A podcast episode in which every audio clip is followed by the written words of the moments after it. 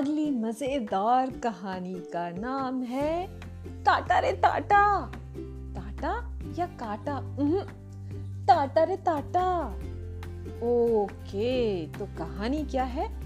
कहानी है एक नवाब साहब की। और नवाब साहब की तीन बेगमें थीं और तीनों तोतली थी मतलब तुतला के बोलती थी।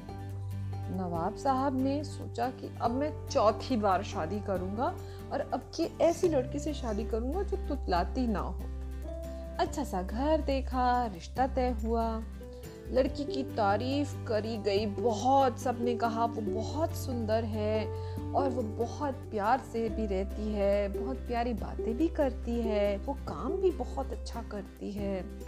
नवाब साहब बहुत खुश, उनके मन में खुशी नहीं समाती थी। बारात लेकर चले, पौ पौ पौ पौ, बैंड बाजा बजता हुआ।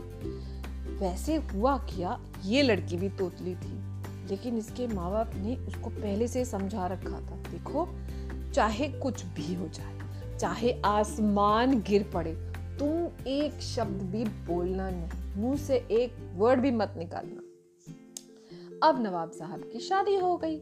नवाब साहब दुल्हन को लेकर अपने महल में वापस आ गए।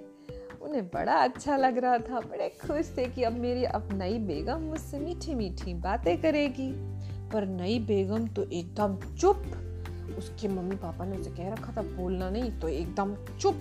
नवाब साहब ने उसे बहुत पूछा, बहुत बातें की और उन्होंने कोशिश की कि बेगम कुछ बोलती क्यों नहीं?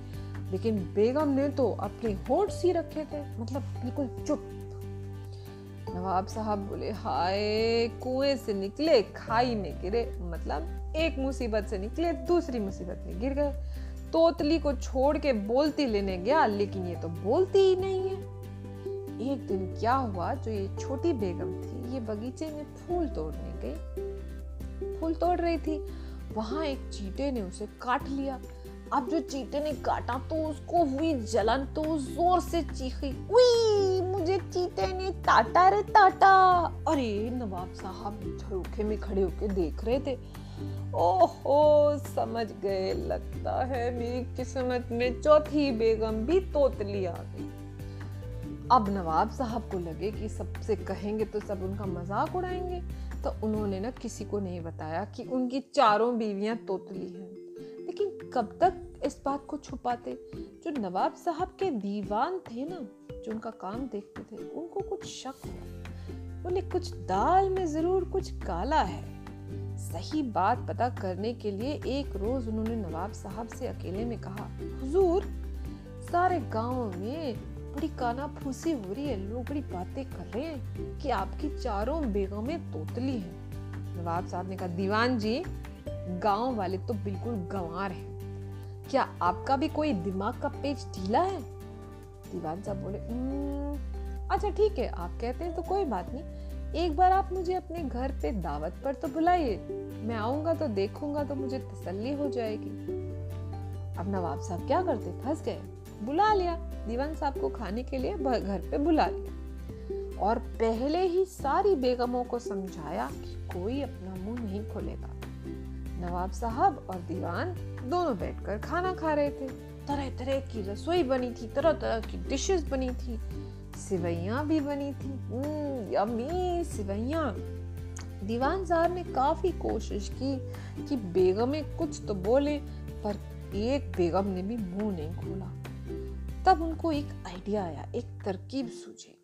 सिवाई बहुत ही टेस्टी बनी थी। वो खाते हुए दीवान साहब ने तारीफ़ करनी शुरू कर दी। बेगमें मारे खुशी के आहा, खुशी से फूल के कुप्पा हो गई। इस मौके का फ़ायदा उठाकर दीवान साहब ने नवाब साहब से पूछा, सरकार, ये सिवई किसने बनाई है? जवाब में एक बेगम बोली, और ये सिवैया तो मैंने बनाई है। नवाब के मना करने पर भी उसने मुँह खोला था। इसलिए दूसरी ने बड़ी अकलमंद बनते हुए उससे कहा, मना करने पर बिट्टू बोई क्यों? तीसरी बेगम ने सोचा, ये तो बहुत ही बुरा हुआ। नवाब साहब ने साफ़ साफ़ कहा था, खबरदार, कोई कुछ नहीं बोलेगा। फिर भी ये दोनों बोल पड़ी। उसके मन में थोड़ा गुस्सा भी आया और थोड़ा अकलमंद बनती भी बड़ी तेज आवाज़ में बोली, ये बोई तो बोई, पर आप क्यों बोई? चौथी बेगम ने सोचा अयो ये तीनों तो महामूर्ख है। दीवान जी को तो सब पता चल गया। उसको थोड़ा घमंड भी हुआ। दीवान जी को उस, उसके अपने राज का पता अभी तक तो पता चला नहीं था कि चौथी भी तोतली है। ये सोचकर वो खुश हो गई और बड़े घमंड से बोली, मैं तो बोई भी नहीं और तीसरी से कुछ तहा भी नहीं। ये सुनकर दीवान साहब ने इतनी ज़ोर से ठगाका मारा और जब वो हंसे तो नवाब साहब ने भी सर पीट लिया, लेकिन बाद में हंस पड़े। बोले, ओहो, एक को चुप करने के चक्कर में चारों बोल पड़ी। है ना मज़े की कहानी? तो कहानी खत्म। और और और, पैसा भी हजम।